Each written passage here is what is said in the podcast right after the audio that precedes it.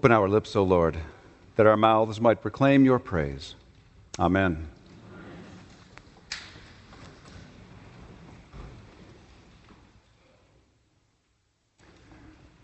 By faith, Abraham and Sarah set out for a place they were to receive as an inheritance.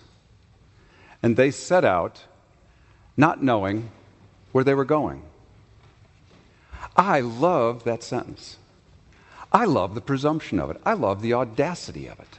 I mean, think about it. If some friend of yours came and said, oh, We're going on a journey, and you say, Well, where are you going? You'd say, Well, we're not really sure where we're going. You'd think, Really? In this day of GPS and Google Maps, you don't know where you're going. Or if you have kids and your kids came and said, We're going somewhere, where? I don't know. Well, you know what you'd be thinking. And yet, Sarah and Abraham are called heroes of our faith because they went out without any idea where they were going.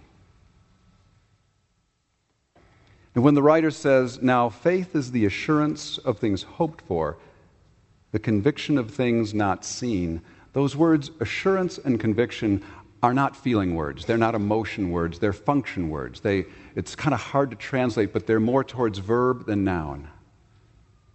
They're about how we choose to act, not how are we feeling. Because faith isn't like, well, do you have faith? Do you feel it? No? Okay, well, then we'll wait for tomorrow. It's about knowing what am I going to do? Faith, as someone said in the Wednesday Bible study, they said, you know, doubt doesn't seem to be the opposite of faith. Doubt seems to be part of faith. And I thought, man, that's, that's wise. Because you can be unsure of something, you can have doubts about something, and yet still choose to go toward it.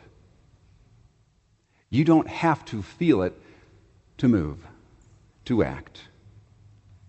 And so the writer here is saying faith is not a noun, it's a verb. It's about what we choose to do. Look at Sarah and Abraham. The angel comes, we're getting kind of the glimpse of part of the story, to say, Here is what I'm doing through you. And when Abraham is listening to the visitors who have come and they're sitting in the tent and Sarah's outside the tent, she starts laughing. Yeah, right. 80 years old. We've said this many times. You know, you couldn't have come when I was 20. Is there some delay in the, in the cosmos that when my body could have done this thing without, well, you know, well, I don't know, I'm a guy. But she laughs and isn't turned into a pillar of fire. Abraham's like, How can this be? And God says, What? You don't think it's in you? Just start going forward and see what takes place. And so they, who are still snickering as they're packing their bags, go on the way and leave their home. And they go in such a way looking for something that we're told that neither they nor their grandchildren, their kids, nobody will actually inherit the promise. They'll all be on the way toward the promise. They'll all be living in tents, all living as gypsies, all living as sojourners, and yet still choosing to go forward toward the promise. Again, faith is a verb, not a noun. It's something we do, not something we have. And so I find myself wondering so, where does that capacity come from? That capacity to go regardless of what we're feeling or thinking? The capacity to move, the capacity to live in tents while we're moving toward the promise, the capacity to live loosely and not clinging onto what we expect or the timetable we expect. What does it take to go somewhere when you have no idea where you're going? There's a few thoughts. Well, actually, there are many thoughts in this passage. This Hebrews passage is like an array, it's a banquet of food for a community of faith being on a journey. But at least a couple things stand out to me.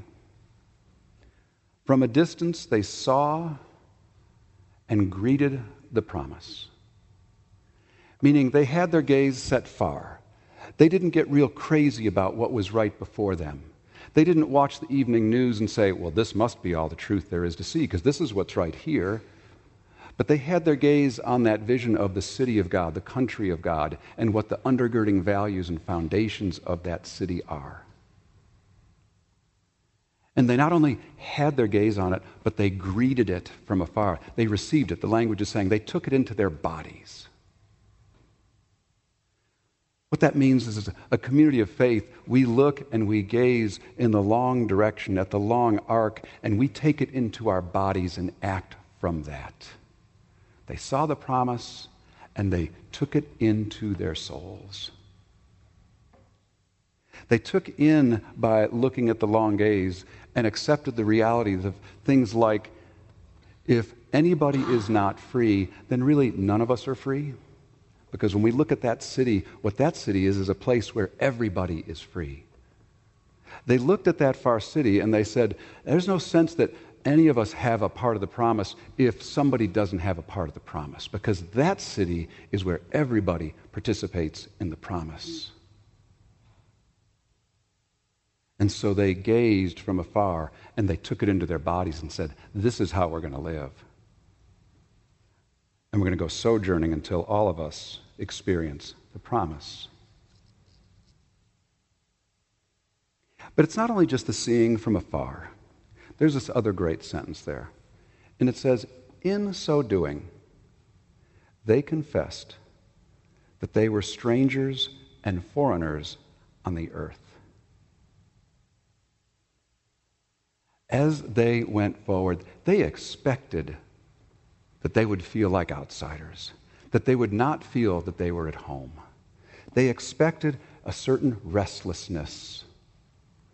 Didn't mean they never had fun in their lives, they didn't celebrate, but that they expected that there would always be a certain disquietude, a dissatisfaction, because they were looking out far at the city of God, and then they were looking here and saying, We're not there yet. And we're not just going to sit back and say, I guess it's somebody else's work. In doing so, they made it clear that they were seeking a homeland different from this one.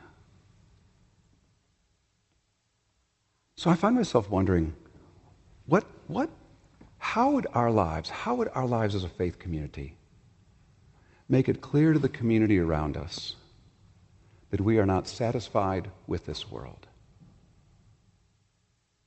What do you suppose it would take for someone outside this community to go, it's obvious that All Souls is not satisfied with this world? They made it clear in their lives. How do our lives manifest that? And what does that look like? They desired a better country, the writer says seeing from afar, expecting that we are going to feel like strangers. That's certainly how Jesus lived. The Son of Man has nowhere to lay his head. You want to follow me? Great, let's go. But don't expect to feel comfortable. Understand there's going to be some dissatisfaction. Understand that not everyone's going to get excited about this. And so this journeying seems to have at least one other thing to it that someone brought up in Bible study on Wednesday. And they said, you know, this kind of sojourning as a faith community means you have to love adventure. And again, I thought, amen, right on. If you're going to live this way, if we as a community of faith are going to live this way, we have to love adventure. We have to love a reality because what adventure means in reality is that there's going to be just as many setbacks as there are fruitful periods. There's going to be just as much stumbling as there are tasting the promise. And it means we have to love both the fruitful times and the stumbling, because the stumbling means we're on the way. A hunger, a thirst for adventure, which gets back eventually to resiliency and venturing out where we have no idea we're going. And so I find myself wondering what sustains that sense of adventure? What sustains resiliency? What calls forth resiliency? Who in your lives call forth and sustain resiliency and adventure?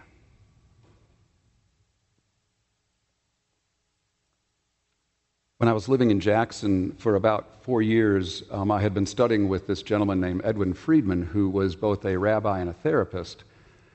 He focused a lot on, on systems theory, family systems theory, field theory, and about how, well, if you want to know what family systems theory is about, just think about going home for the holidays.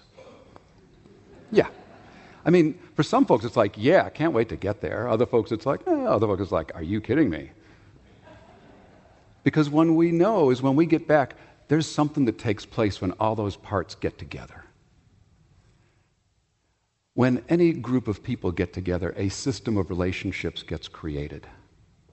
And Ed was fascinated by how that is not just true in our families of origin, but how that's true for systems like congregations who create their systems when we all connect. And so, uh, very much was appreciating getting to study with him. We would go up twice a year to D.C., and there'd be a small group of clergy that would meet twice a year for several days, like a Monday through a Wednesday. And we'd bring some of our own stuff that we were wrestling with, and we had to work on our own families of origin. My sister's here. Uh, we'll save those stories for later. But one thing that Ed was always about was the place of challenge and resiliency. And Ed said, whenever you, if you're part of a community of faith or a community or an organization, or you personally are facing some decisions, go to the place of more challenge. Go to the place that's going to challenge you more because it's going to do at least two things. It's certainly going to teach you about resiliency because you're going to screw up more than taking the safe route. And so you're going to learn about getting back up. And in so doing, you're going to learn the second thing. You're going to learn more about what's in you.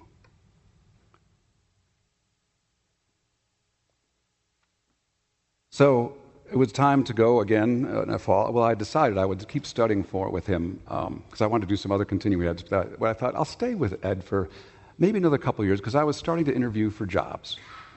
And I thought, I'm going to stick with Ed through this interview process of finding, trying to find a job, and then stay there for the first year I'm in a new place to have these clergy and Ed as a resource of how I deal with all this transition.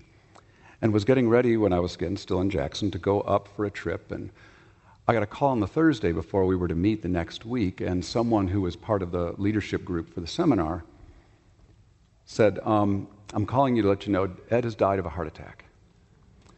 Now, part of Ed's family of origin is that none of the men in his family got out of their 50s because of heart disease in that family. And he was now in his late 60s and was really trying to keep breaking that mold himself. But it finally caught up with him. And so they said, um, We're still going to meet next week because we're going to talk about where we go from here. And his service is on Sunday, and the family wants everyone who's coming up, if you're here on Sunday, to please come to the service and then go to the graveside, and then come to the home afterwards to sit Shiva. And so after the service, found ourselves at the graveside, and it was time to, they, they invited anyone who wanted to shovel dirt onto Ed's coffin. And as I was going there and I was thinking about all kinds of stuff about history with Ed, but as I was shoveling and pouring that dirt on his coffin, I will admit that what I said to Ed inside my body was Ed, you weren't supposed to leave this early. I know, that's incredibly immature, but it's what I said. I said, You weren't supposed to leave. Ed loved honesty. And as soon as I finished that statement, I heard this voice come up inside of me that said, What's the matter? You don't think it's in you? And I thought, it's true. You can preach from the dead. You can preach from the grave. That Ed was still challenging us from the grave because that was his mantra again and again. You don't think you're up to the challenge. Sarah and Abraham, you don't think you're up to this? Communities of faith, don't you know what's in you? You don't think you can get there? Hmm. What feeds a value of adventure? Well, if nothing else, the fact that we have seen a better land and we won't settle for this one.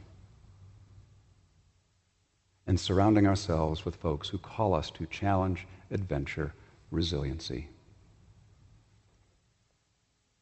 And is there any text better for our time? We have talked in this community about this really has been our koinonia journey. We set out thinking we knew where God was calling us. We were going to come up and find a project. And God said, Yeah, go on. and you're going to find yourselves going where you hadn't expected because you really don't know where you're going. And in fact, what I'm going to do is take you on an inward journey of looking at racial equity, at looking at whiteness, and how it is that you participate in that, and how it is that the structures and institutions of our country are just permeated with this. And yes, this is about an outward walk, but it's about the both and of your inward transformation that has to take place throughout this journey, not just one year or two years. And we found that we went out not knowing where God was leading us, and we're still learning that. Listening, learning. We have been called on this journey. We have called, been called to recognize where supremacy exists in our culture. We have been called to recognize that the actions of our president are not new. They have existed in the institutions and structures of this country from our foundations, and they still manifest today. If anything, our president is just making us be honest about it. Economics, legal system, education. And the fact of the matter is, at some point, we have to let go what we're feeling about it and just get on with it. Faith is demanding both the inward journey and the outward choosing to go towards that city that is the life and soul of God. If we are going to confront gun violence in this country, we have to do it from this place, from seeing that city. And like Abraham and Abraham's children and Abraham's grandchildren, we may not realize the full promise, but it's no excuse for not being on the journey. They understood that. God understands that. We are called to live as that city demands because we have seen a better country. They confessed that they were strangers and foreigners on the earth, making it clear in their lives that they desired a better country. We see that land from a distance. And it is for us to desire that better country, and not only desire it, but walk towards it